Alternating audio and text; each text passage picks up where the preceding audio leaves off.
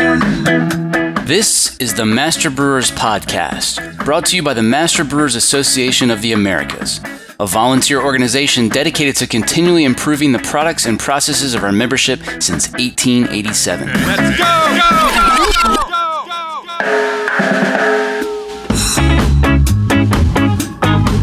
go! Master Brewers brings you interviews with the industry's best and brightest in brewing science, technology, and operations.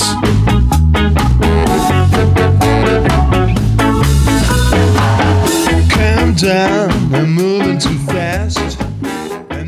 This Master Brewers podcast is proudly sponsored by Hopsteiner, a global leader in the hop industry focused on quality, sustainability, and innovation in new hop varieties and hop products.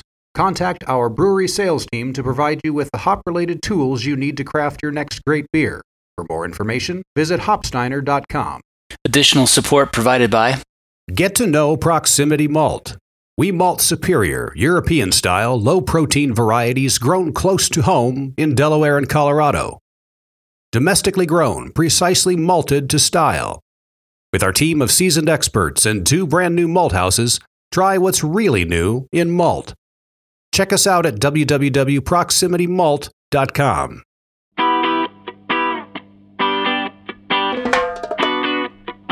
And I think that's an even bigger headache for, for brewers who it's one thing to have the beer chemistry change, it's another thing to have the beer just slow down in the brewery and spend another week uh, in the cellar. This week on the show, Tom Shellhammer joins us for a live recording during the Craft Brewers Conference in Denver. We talk about the latest findings regarding varietal differences in hop creep, and Jeff Clawson joins us to talk about the new brewery at OSU. Tom, you joined us for episode 98, Dry Hop Creep. This time we're here to catch up on what you've learned since. Specifically, you've been studying hop creep across different varieties. Yeah, exactly. So when, when this first arose, we talked about it in that last podcast, this, this collaboration we had or joint investigation, I should say, we had with uh, with Allagash, in realizing that there is a quite a substantial amount of residual enzyme activity in hops, and we were looking at Cascade hops and their ability to reduce and break down non-fermentable dextrins into something fermentable. There was a bunch of obvious questions came up, uh, particularly talking with different brewers, which is why does this not always happen with every beer? and Why does it happen differently with different uh, wort systems? Um, could there possibly be a varietal effect? That was one of the first things that came up uh, in talking with breweries who was saying, hey, I find this in one type of IPA, but not another type of IPA. I mean, still to this day, when I talk to brewers, not every brewer experiences this phenomenon. And those that do experience it in varying different degrees. Some have, have like big headaches with it, that their beers dry out. They're like making brut IPAs without even trying. And then others kind of look at me and say, we don't see this at all. So, so anyway, that, that's sort of the, the launching off point, which is does variety matter? And we made a pitch to the BA uh, for some funds, and they funded this project a year and a half ago, and what we looked at 30 different hop varieties to see is there a varietal difference in the residual enzymatic activity and sort of the progression of the of the study is that we worked with the Allagash guys, basically dry hopping Coors Banquet beer and re- seeing that there was an effect. And we could see this using just the Alcolyzer. We could follow alcohols and we could follow RE. We looked for a different approach for measuring enzyme activity. We used some enzyme kits. Those worked pretty well, but they, they got a little bit expensive and, and they were very specific, almost too specific. So, and you had to you had to adapt those from some malt enzyme kits. Yeah, we're using right? basically off the shelf malt enzyme kits but malt enzyme is loaded with enzyme, and hops are not. So we had to do some modifications so that we could, you know, have enough sensitivity to see the impact on the on the hops. Can you um, can you remind us which enzymes are relevant here? Yeah, good point. So there's two sets of enzymes if you think about them in terms of general classes. One set of enzyme are the enzymes that you'd find in malt. These are enzymes that would break down linear portions of starch, so alpha and beta amylase. And the part that is probably the most important in this story is the other set of enzymes, those that can deal with branched dextrins.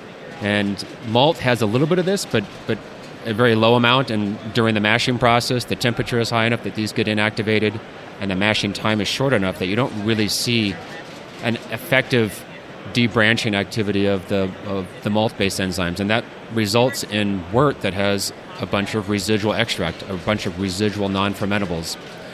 It turns out that hops have a set of enzymes that can break these branch dextrins, and it's a very small amount and it's a very low activity. But given that brewers use lots of hops when they dry hop, and there's a fairly long residence time, you can actually see the effect of this. And I should also point out that we're not really certain that these enzymes are coming from the hops themselves. People have asked me, could these be from microbiota that are on the hops themselves? And yeah, it's entirely possible. And that's another thing to look at is are there either fungi or bacteria present on hops that you would find in the field that could have the same effect? And we're not sure after that Allagash experiment that we, we talked about and that you just mentioned, um, I, I, believe you you next you looked at for the enzyme activity in hop extract. Is that correct? Yeah. So the the approach was to, to do an aqueous extract of hops and and look at the enzyme activity in those as opposed to uh, in beer, and um, that worked okay. And and we actually worked with like a soluble starch substrate, but we found that the results were not quite the same as with beer, and so we turned our attention to an assay in which we use beer, and we dry hop the beer. We add uh, an antimicrobial to prevent any sort of microbial growth, so that we're not actually following re-fermentation. We're just following a change in the carbohydrate profile of the wort using liquid chromatography. So, in short, the wort doesn't have any simple sugars. It's got dextrins, or not the wort, but the beer does. And after this dry hopping process on the bench, we can see the conversion of dextrins into simple sugars, and we just calculate the rate and amount of those. So and so that's you're talking about that was sort of the, the third angle that you took after yeah. you looked at the, the extracts, right? Yeah, it's to, it's to track sugars. Uh, the the first approach, like with the Allagash guys, is you've got yeast and hops and beer, and so any sort of fermentable sugars that were being produced by the action of the enzymes in the hops would be converted by the yeast into alcohol. And so what you would see is a reduction in residual extract and an increase in, in, in alcohol. Okay, and, and, what you're saying is you did you you did definitely see uh, uh, uh, those fermentable sugars increase you after bet. you did that, right? Yeah, exactly. Yeah. So the, the, this sort of second or third approach is to eliminate the yeast part of that. So we don't add any yeast in these bench scale dry hop processes. And in fact, we add an antimicrobial to make sure that we don't infect the system and, and see yeast um, consuming the sugars because we don't want the sugars to disappear. We actually want to be able to measure them, and we can measure them using liquid chromatography. Okay, and then next you wanted to take a closer look uh, at dextrins to verify that they were indeed the, the source of the fermentable sugars produced. Tell us how you went about that and, and what you found. Yeah, so the, this approach that we use using liquid chromatography allows us to look at more than just the simple sugars. We can look at um, the, the smaller dextrins.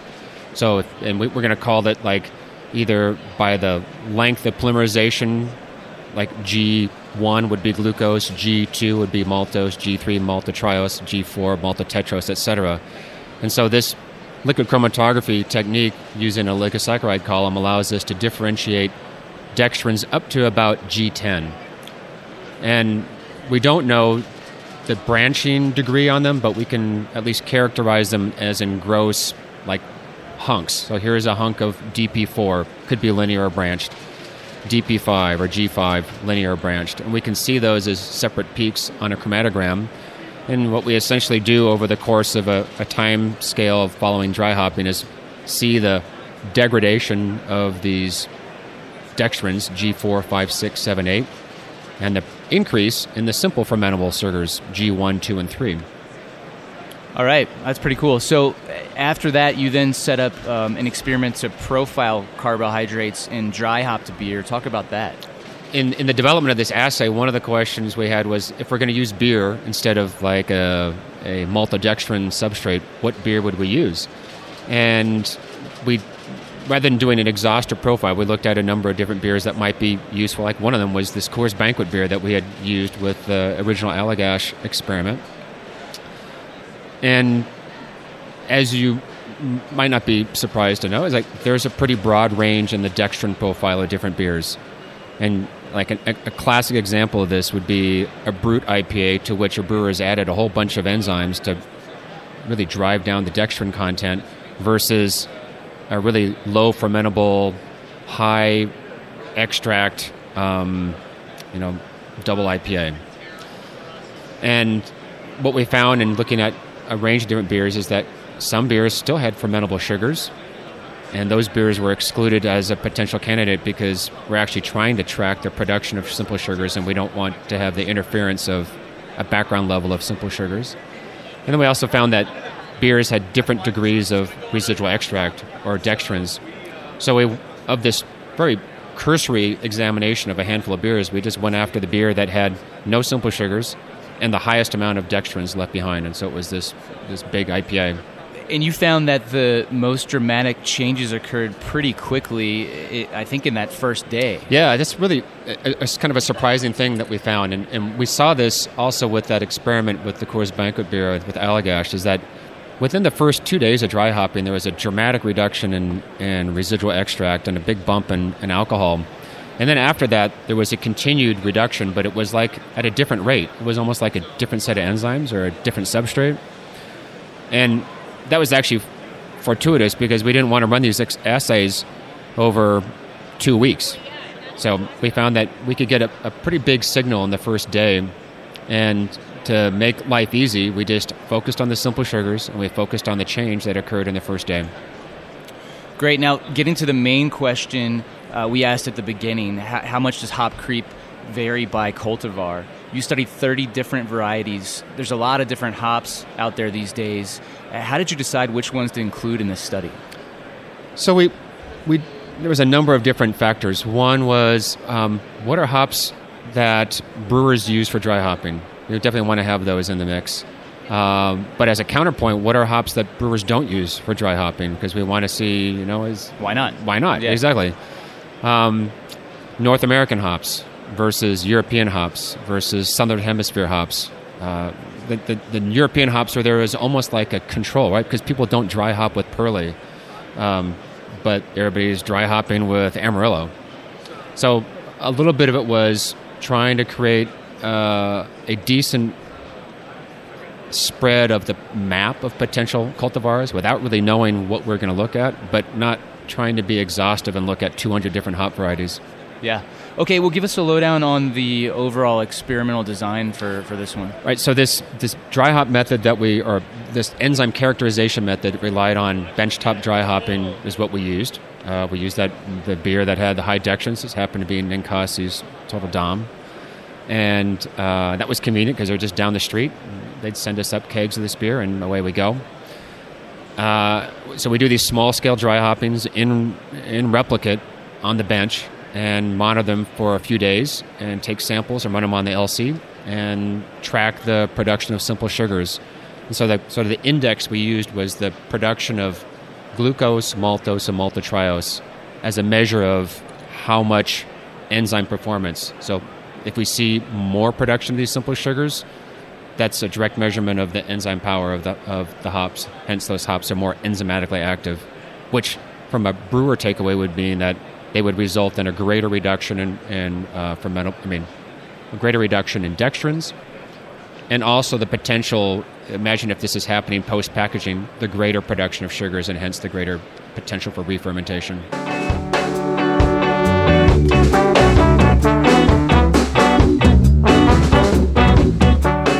Coming up.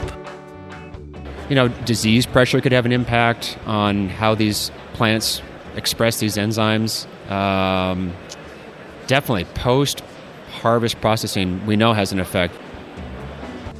I'm John Bryce, and you're listening to the Master Brewers Podcast from the Master Brewers Association of the Americas.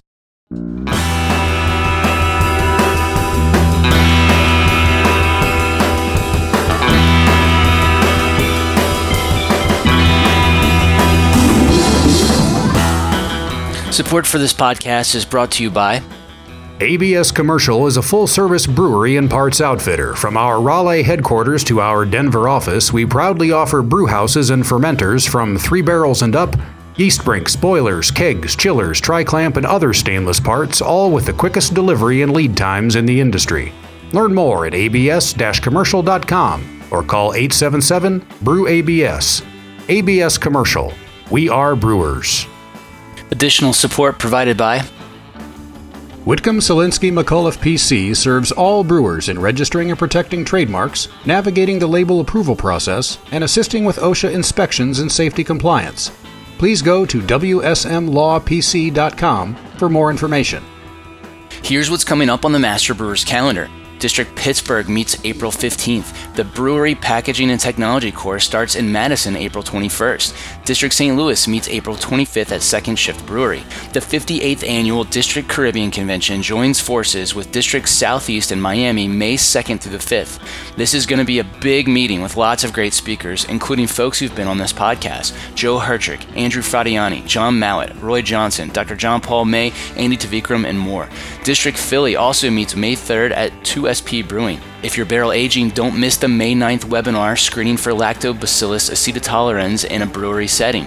District St. Paul, Minneapolis meets May 16th at the Starkeller in New Ulm. District St. Louis is at Old Bakery Brewery May 16th. And District Northern Illinois meets at Half Acre Beer May 31st. It's time to start making plans for the 2019 Master Brewers Conference. If you can only make it to one conference in 2019, this should be it. We're really mixing things up this time and heading to the Calgary Convention Center to see how Alberta celebrates Halloween. Check out the full calendar of events at mbaa.com for more details or to find a district meeting near you.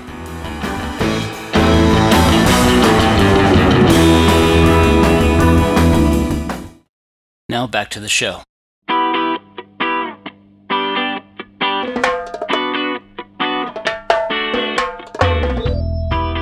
Okay, now these 30 different varieties ended up in uh, four classes. Talk about how you got there. Yeah, so we can use some statistical techniques to look at the amount of covariation in the production of these simple sugars. You, can imagine that we and what we found is like there was one class of, of hops. When I talk about a class, we're talking about like a statistical grouping, right? There's there's no pedigree class, there's no geographical class. It's just enzyme performance class, and and the fact that it's not a simple like one dextrin goes to glucose. It's like dextrins can be broken down into smaller dextrins, and those dextrins can be broken down into sh- sugars in different manners depending upon the type of enzymes that are there. It results in a display of the different simple sugar productions being non-uniform. So, one class of of, of hops um, tended to produce more fructose and glucose. Uh, another class of hops tended to produce more maltose, and another class of hops, know, they just did really neither. They, they, there was a, an increase, but not as dramatic. And so we got four statistical classes that we could characterize as being high enzymatic activity. That means they produce a lot of fermentable maltose. Low, meaning that they don't produce they produce sugars, but they produce the lowest amount of sugars of the class. And then this kind of group in between that were just sort of medium. And the that sort of validates or whatever proves the hypothesis that variety matters. And it's unfortunately it's not as clean as that, but we could say that of the 30 varieties, we could group these into different classes based upon enzyme performance. What we're left though is is that really like a varietal difference, Yeah, because or is it something else? You also you saw some pretty big differences um, within the same cultivar over different crop years. Right? Yeah, so we, th- just kind of by, not by design, um, a little bit by fluke, we included two different samples of an Amarillo variety, one from one crop year and one from another crop year. And these two of the same varieties ended up in two different classes of hops, one in the high um, enzyme and one in the low, which is kind of like, uh, it kind of makes you scratch your head.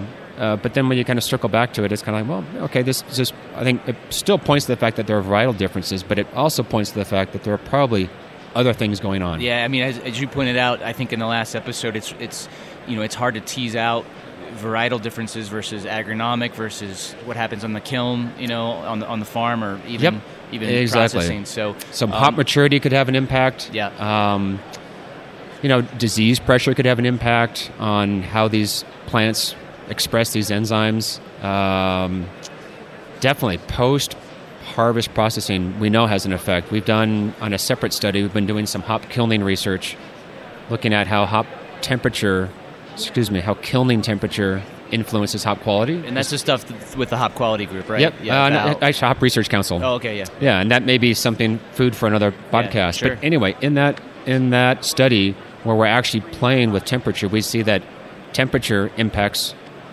enzyme uh, activity. Which makes sense. Makes sense, Yeah, exactly. yeah. The higher kiln temperature hops have lower enzyme activity. So, what we're seeing in those two Amarillo samples could be farm effect, kilning effect, bed depth. bed depth effect, Yeah. storage effect. Uh, who knows?